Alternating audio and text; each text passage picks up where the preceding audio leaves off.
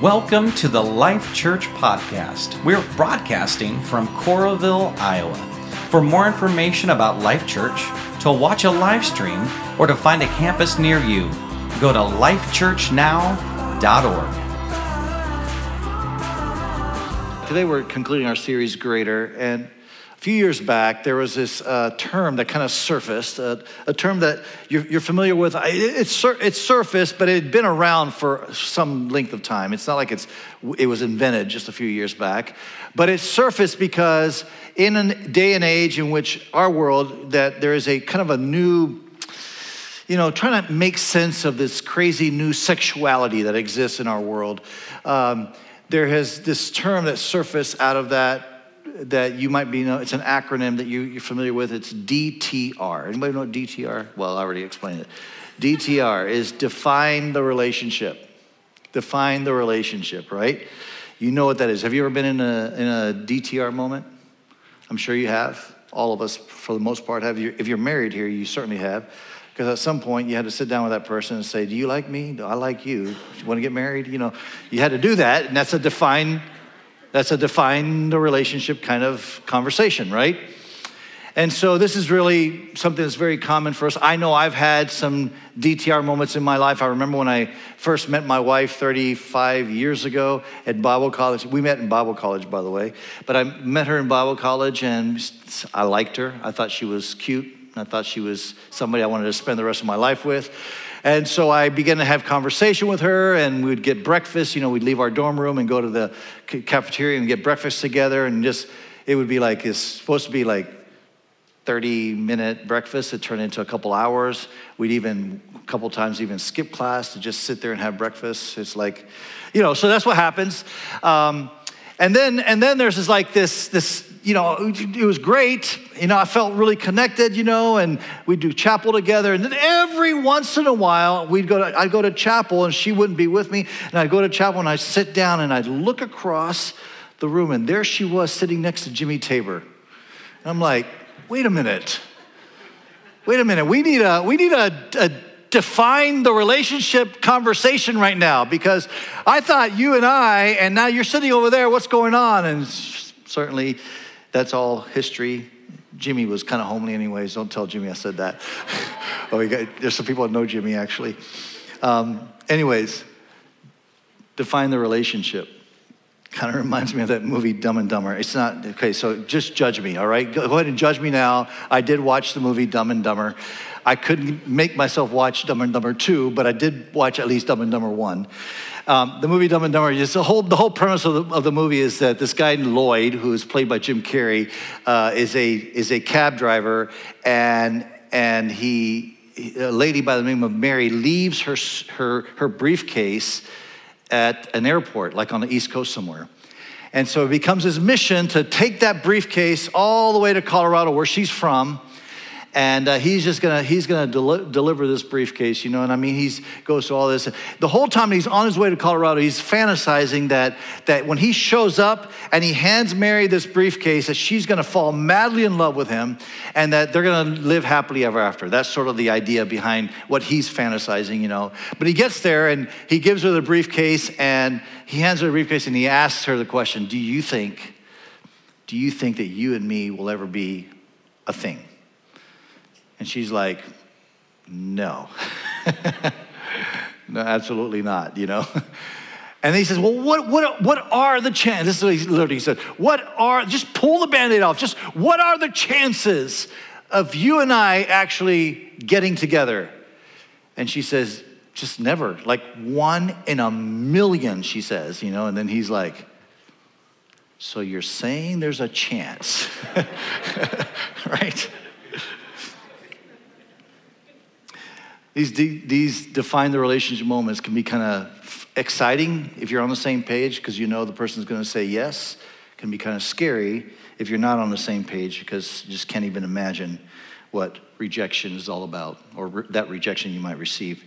And so the big reason for these DTR moments, is to basically uncover or establish, and this is the word that we're going to kind of focus on today, to uncover or establish the commitment that there is to one another. Like you've been in relationships where it was just kind of like never, there was no commitment. Like you weren't sure where it was going.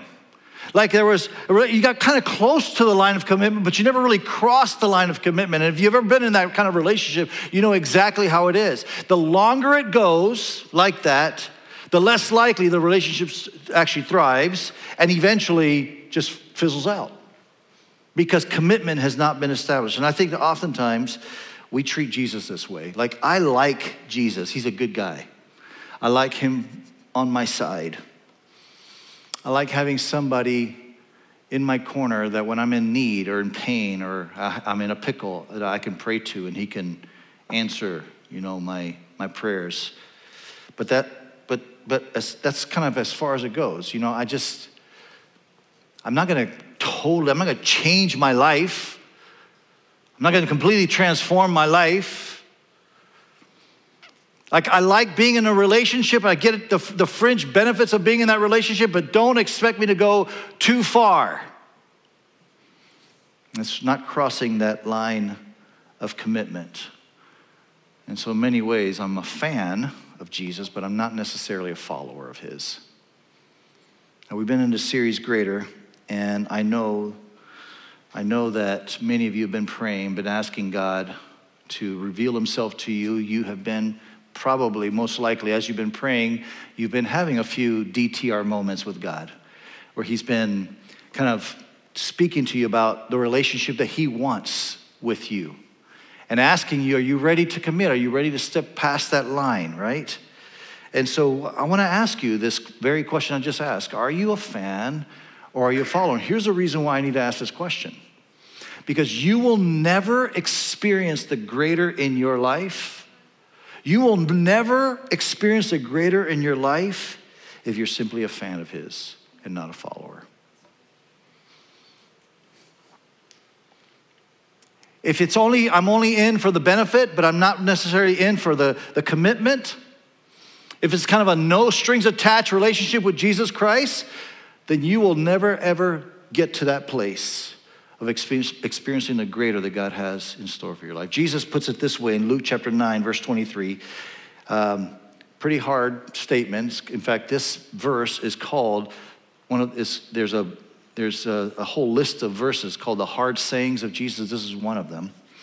Luke 9, 23 says, if anyone would come after me, so if anyone would decide to pursue Jesus, go after him, he must deny himself, take up his cross, and follow me. So followers deny themselves, they take up their cross, and they follow Jesus. A fan can be defined more as an enthusiastic admirer.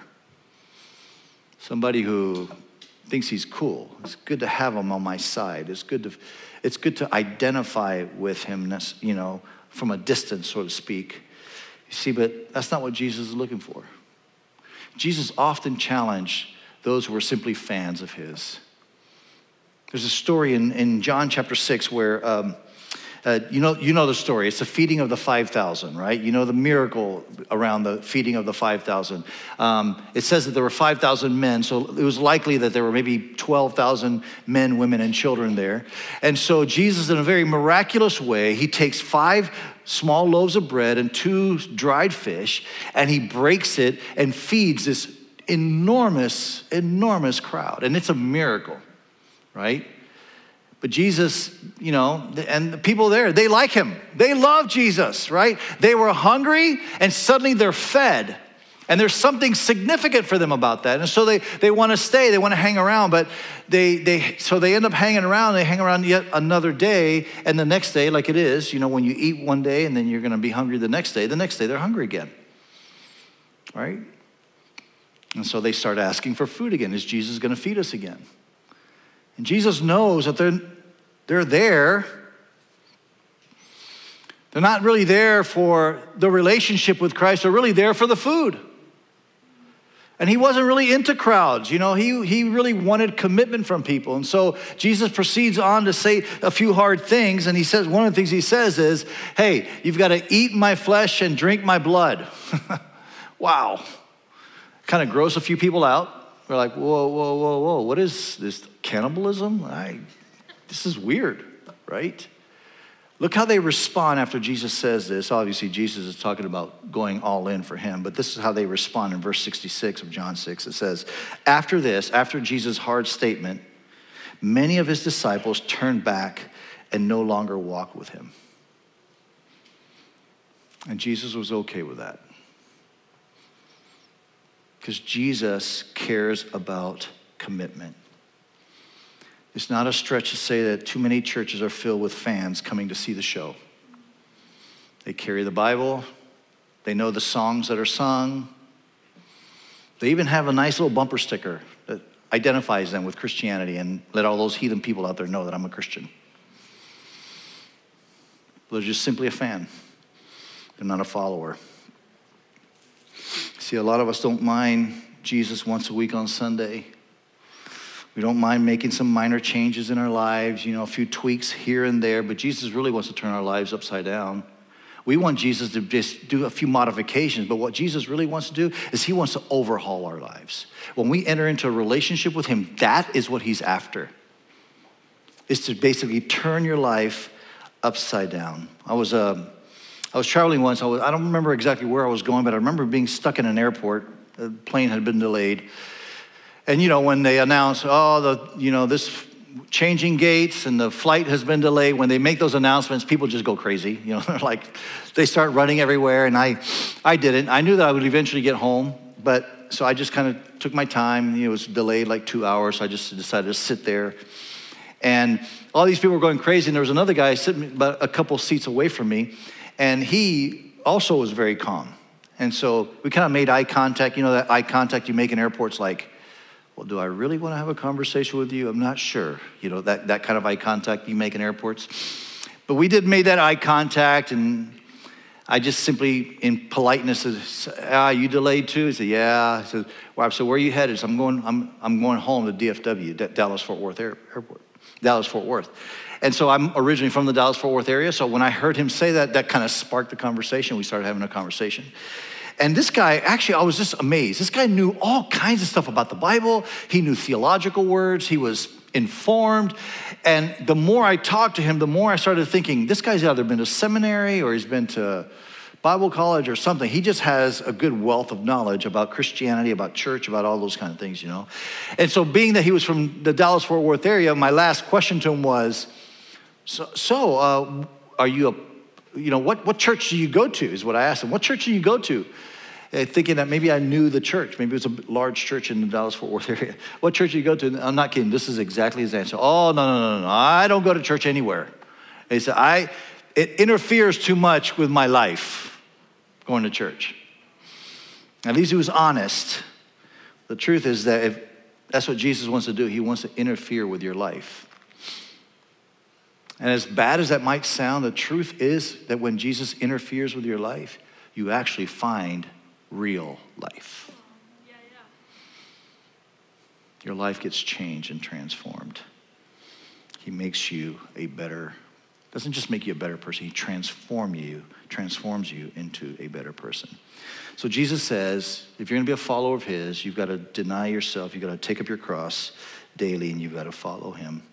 Then at the end of that same chapter, in Luke chapter 9, at the end of that same chapter, he then gives us, there's like this interaction between Jesus and three would-be followers of Jesus. And I think it would be important for us to see, it turns out that these guys are only fans. They're not really followers, but I think it'd be important for us to see what they did and how does that speak to us. The first fan we see is found in Luke chapter 9, verse 57.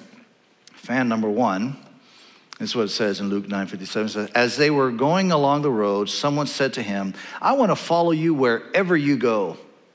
Jesus said to him, foxes have holes, the birds of the air have nests, but the Son of Man has no place to lay his head.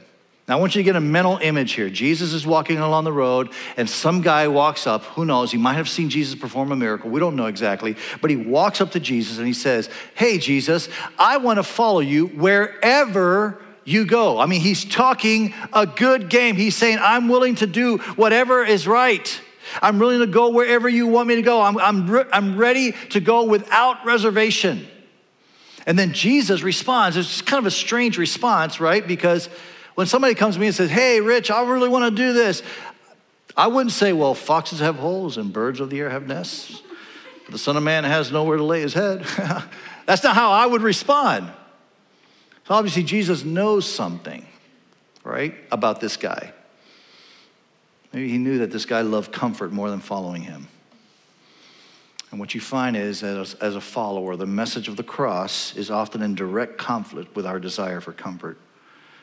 But the truth is that we live in a world that that's what we strive for, right? We strive for comfort, we strive for ease. That's our highest goal. In fact, all of technology seems to be created around this very idea, right? How to make life easier, how to make life more comfortable, right? That's what technology does. Like if you've, somebody, look, if you own one of these, I'm not judging you, but like the Snuggie, right? I don't own a Snuggie. You guys know what a Snuggie is? It's amazing. See, I'm not judging you for having one. She's just looking at me like, yes, you are, Pastor Rich. Look, no, seriously, it's okay. I'm sure it's fine to have a Snuggie. Just don't tell anybody about it because it's just weird, right? Walking around in some big old thing in your house, you know, just that seems weird to me, right? But it's all about comfort. So much of life, I know, was I would have never sat and watched some late night at, you know, kind of info thing, you know, offering me a Snuggie, and I would have said, well, that seems like a great idea. I just wouldn't have done that, you know? But yet, what it is what they're selling you is comfort. All you have to do is look at the news. Look at the commercials on TV. Almost without exception, commercials are all about how to make your life easier and more comfortable. We live in a society in which that's what it's all about, but a follower of Jesus is not asking the question, how can I be more comfortable? I think too many of us are not really pursuing Jesus, we're pursuing comfort. That's really our aim, our goal. But following Jesus doesn't always lead to comfort. So let me ask you this question, okay? As we talking about define the relationship, as we define the relationship, let me ask you this question. Is the relationship one of convenience or comfort, or is it about commitment? Is your relationship with Jesus Christ about convenience or comfort, or is it about commitment? This man in verse 57, he spoke words of commitment. He said, I'll follow you, I'll go wherever you want me to go. But what we see is this man just kind of fades away. We don't know, maybe Jesus knew something about him. Maybe he was never really committed to Jesus, he was just simply a fan. In fact, we have a little saying around here we use all the time, come just as you are, but don't stay that way. And I know that saying sounds a little bit like a bait and switch, like show up here and then we're gonna brainwash you into being a different person. But that's not really it. We're speaking to two truths, actually, the scriptures talk about. Sometimes these truths seem to be in opposition to each other, but they're not. They harmonize with each other. And the first truth is, come just as you are. The fact is that no matter where you are in your relationship with God, no matter how far you've gone, no matter how deep you've fallen into sin, Jesus never rejects you. You are welcome to come. That's how it is. But here's the thing, God has a design and a plan for your life that is good for you. That is about bringing you up. It's about making you a better human being. And so there's this process of discipleship where we come to him just as we are, but then we allow his power to start transforming our lives. Jesus says, follow me. This requires this introspective look into our lives. So what are the areas of your life that God is saying, hey, are you willing to surrender? Are you willing to give it up? I don't know how many vegetarians there might be here. I'm not a vegetarian, but I affirm that the food habits of vegetarians is probably good and healthy. I've just never been a big vegetarian, but there's a new kind of vegetarian. Have you heard about this? The flexitarian? Anybody heard of the flexitarians? No? They exist, actually. There's a lady by the name of Christy Pugh. She's a flexitarian. She says, I usually eat vegetarian. I usually eat vegetarian, but I really like sausage. That's a flexitarian. And then she says, I guess I'm just not 100% committed to the vegetarian lifestyle. And with that kind of definition, I think I'm a flexitarian too, because I affirm that eating, more vegetables is good for you, but if I see a pile of bacon at a buffet, I might eat bacon. What is sad, I know I'm saying, but what is sad is I think oftentimes that's how we treat our relationship with Jesus Christ. We're just flexible. You know, we're flexitarians when it comes to our relationship with Jesus Christ. Like, I like Jesus. I really like Jesus, but I don't really like serving the poor. I love Jesus, but I don't really want to be a fanatic about it. I don't want to go all in. I don't want to have to change my lifestyle. I love Jesus, but I don't want to stop sleeping with my boyfriend. Or you might say, I want to follow Jesus, but don't ask me to forgive that person who hurt me. I mean, you're asking too much to ask me to release that resentment and that bitterness. I want to follow Jesus, but really? Are you seriously asking me? Is Jesus really asking me to give a percentage of my income away? And so easy for us to be like these flexitarians when it comes to our relationship with Christ. We wear the name Christian, and then we pick and choose the stuff that we really want to follow and not follow. Like going to a buffet. I think I've been fasting for 21 days. I've been talking a lot about food today. So just forgive me, and if you're out there and you're like, oh man, Rich, stop saying stuff like food, but it's what came to mind, is this buffet, going to buffet. I never go to buffet and eat the stuff I don't like. Like if there was liver on a portion of the buffet, I wouldn't even touch that portion of food. That's like, that whole area is off limits for me because I won't get near liver. And I think that oftentimes that's how we treat our relationship with Christ. God, this is a hard saying, I won't do that, but oh, I love when he heals me. I love when he does these things, you know? So we're very flexible as flexitarians. So fan number one, the question is your relationship one of convenience or commitment? Fan number two, found in verse 59, it says this. To another he said, follow me, but he said, Jesus said, follow me, and the man responds, Lord, let me first go and bury my father. And Jesus said to him, leave the dead to bury their own dead, but as for you, go and proclaim the kingdom of God. I want you to notice the language that this man uses when he responds to Jesus' call to follow him. So it was almost instinctual. He says, but he said, Lord, let me first go bury my father. I want to follow you, I really do, but first I got to take care of this first. And we treat our relationship kind of like that. Another food illustration. Kind of like that diet that we're about to start. Right? Like, I am going to diet right after this double-stuffed burrito or something, you know? I think you know all the stuff that I'm really baking and double-stuffed burrito, the stuff I haven't been eating for the last 21 days. Anyways. We do that to Jesus all the time. First, let me do what I want to do. Now, when you hear this guy, he says, let me go bury my dad. You might think, that's kind of harsh, Jesus, really? Like, you're really saying that he can't go first bury his dad? That's kind of harsh on your part. But the language here, what it reveals actually is that his dad's not actually dead yet. What the language reveals is that, in fact, his dad may not even be sick yet. What this guy's actually saying is, when my dad dies, I'll follow you. When I receive the inheritance, I'll follow you. When he doesn't have time or is able to object to me following you, then I will follow you. First, I'm going to take care of me, then I will do what you want me to do. I think sometimes we have some legitimate excuses to why we don't follow Jesus. I guess what it really boils down to is, do we trust him? Do we trust him now? This man wanted to follow Jesus. I think he really, truly did want to follow Jesus, but he couldn't trust him. And Jesus invites us into a relationship of trust with him. I mean, I've heard it so many times. I can't tell you the number of times that I've heard somebody come and say, you know, when I was 18 years old, God called me to missions. When I was 20 years old, God called me into the ministry. And now they're in their 50s or whatever, and we have this conversation, and they're like, yeah, life has gotten really complicated. And it's all about this. First, let me go do this. Third fan is found in verse 61. He says, yet another said, I will follow you, Lord, but let me first say farewell to those at my home. Jesus said to him, no one who puts his hand to the plow and looks back is fit for the kingdom of God. Essentially, Jesus is saying he's not looking for any half-hearted followers. He's not interested in Sunday-only kind of Christianity. That's not what he's looking for. He's not looking for people who are just going to be constantly looking over their shoulder to see, did I make the right decision in following Jesus? That's not what he's looking for.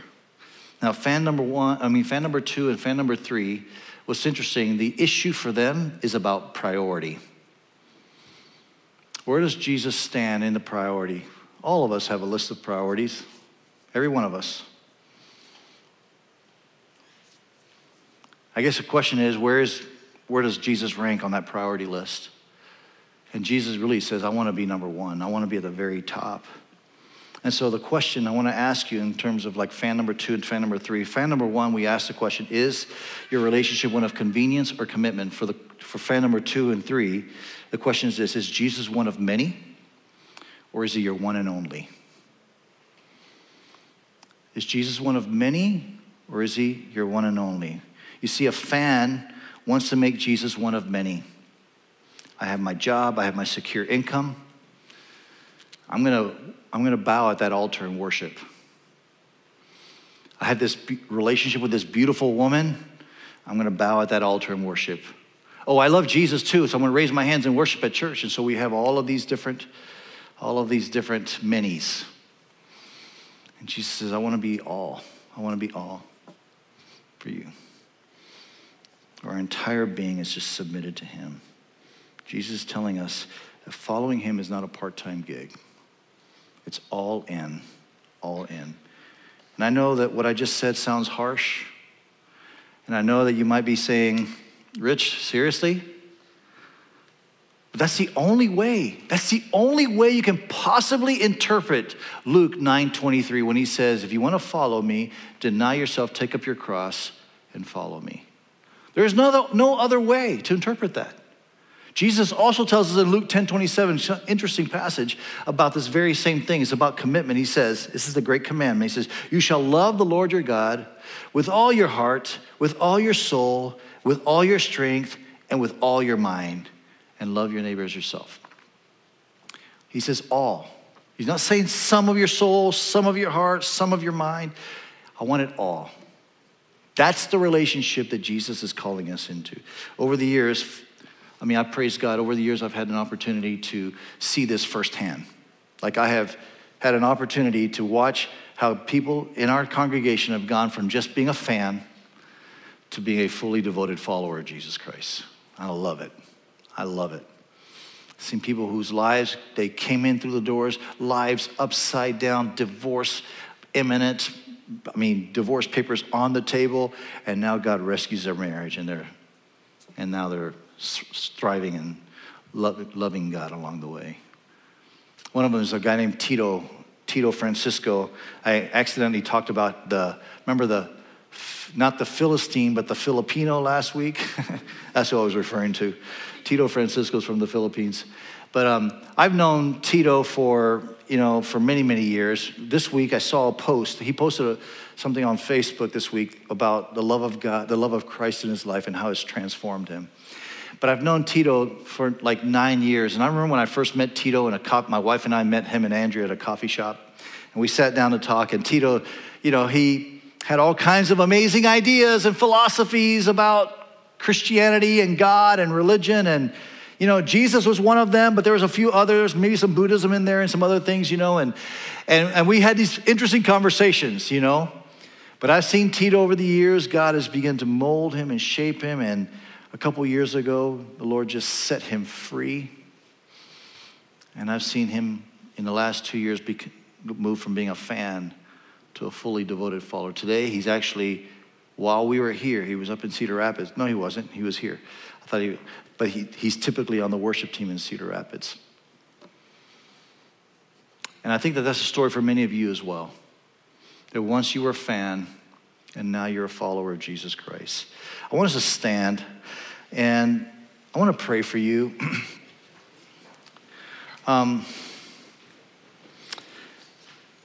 When Jesus says, if anyone will follow me or come after me, he must deny himself, take up his cross, and follow me. So it's a big demand. It's a big order. It's one that actually requires commitment. That's the word. It requires commitment. Here's one I want to just land with you on. You cannot experience the greater that God has in store for your life. You cannot experience the greater that God has in store for your life until you cross the line of commitment with him and you say, I'm all in for you, Jesus. Anything short of that, what happens is that our life becomes the makings of how we navigate our spirituality. We make unwise choices, and then we suffer the consequence of those unwise choices. We say some hurtful things to a person I'm in a relationship with, and because I'm not submitted to Jesus Christ, I don't fully understand that I need to actually reach out to that person and ask for forgiveness because I said something I should not have said. And the relationship just gets unhealthier, more unhealthy, more unhealthy, more unhealthy, more unhealthy. Commitment. And that invitation hasn't changed. When Jesus said, anyone who would come after me must deny himself, take up his cross, and follow me, Jesus said that 2,000 years ago, but that's not a static statement in time. It's not like Jesus said that and he was only speaking to a few dozen people standing around him. That's a statement that actually transcends time. In fact, this morning, as I have said it multiple times, anyone who come after me must deny himself, take up his cross, and follow me. You can actually interpret, you can take it as if that's not Rich talking, that's the Lord Jesus Christ talking to me. Now, believe me, I'm not trying to equate myself in any way. I'm just telling you, this call, this invitation is for us today. My favorite word in that invitation is the word anyone. Anyone. Anyone. Anyone means that person who lies in bed at night regretting their past and can't believe that they're where they are in life. Anyone is that person who stands in front of the mirror and says, I can't believe I've become the person that I've become. I cannot believe that. Anyone is that person who looks at themselves and realizes that they have allowed addictions to destroy their life and destroy their family, and now they're full of regret and remorse over that. Anyone. Anyone means everyone. Anyone means you and me right now.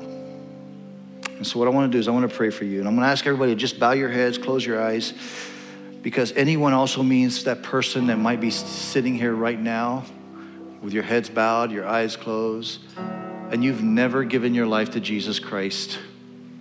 You've never come to him and said, Lord, forgive me of my sin. Forgive me for who I have become. You've never asked him to come into your life and transform your soul and your being and your spirit. You've never surrendered to him. And if that's you right now, if there's some of you here right now, you've never given your life to Jesus Christ as your Lord and your Savior, I just simply want you to raise your hand real quick, and I put it back down. I want to pray for you. If you've never given your life to Christ, thank you. Amen. Amen. Anyone also means those of us who have come to faith in Jesus, but we've become a little bit lukewarm. We've allowed ourselves to kind of just be wounded and injured by life and decided that that's God's fault, or it's that person's fault, and I won't forgive. And you attend church regularly, you do all the things right, but your spirit is far from God, and anyone is speaking to you as well. And he's calling you and me, again, to deny ourselves, take up our cross, and to follow him. And so I want to pray for us right now. And if you raise your hand because you've never given your life to Christ, just in your own words, tell him, Jesus, I love you. I ask you to forgive me my sins. Help me to be one of your children. Amen. Let's pray. Father, just thank you, God, for what you're doing in this place. I thank you, Father, for this congregation that you're speaking to, that you're calling us, Father, to a place of revival. You're calling us, Father, to a place of no more lukewarmness, no more half in, half out, Lord God. You're calling us to a place where we are committed to you. We don't want to just be a fan, Father. We want to be a follower. And when things get tough, when the road is hard, Father, we want to lean into you as opposed to run from you, Father. Father, for those who raise their hand because they've never given their life to you, Jesus, I pray that you will reveal yourself to them in a powerful way, that this morning they would walk out of here with assurance that they are your children, set free by the power of God. Thank you, Father, for what you're doing in this place. In Jesus' name.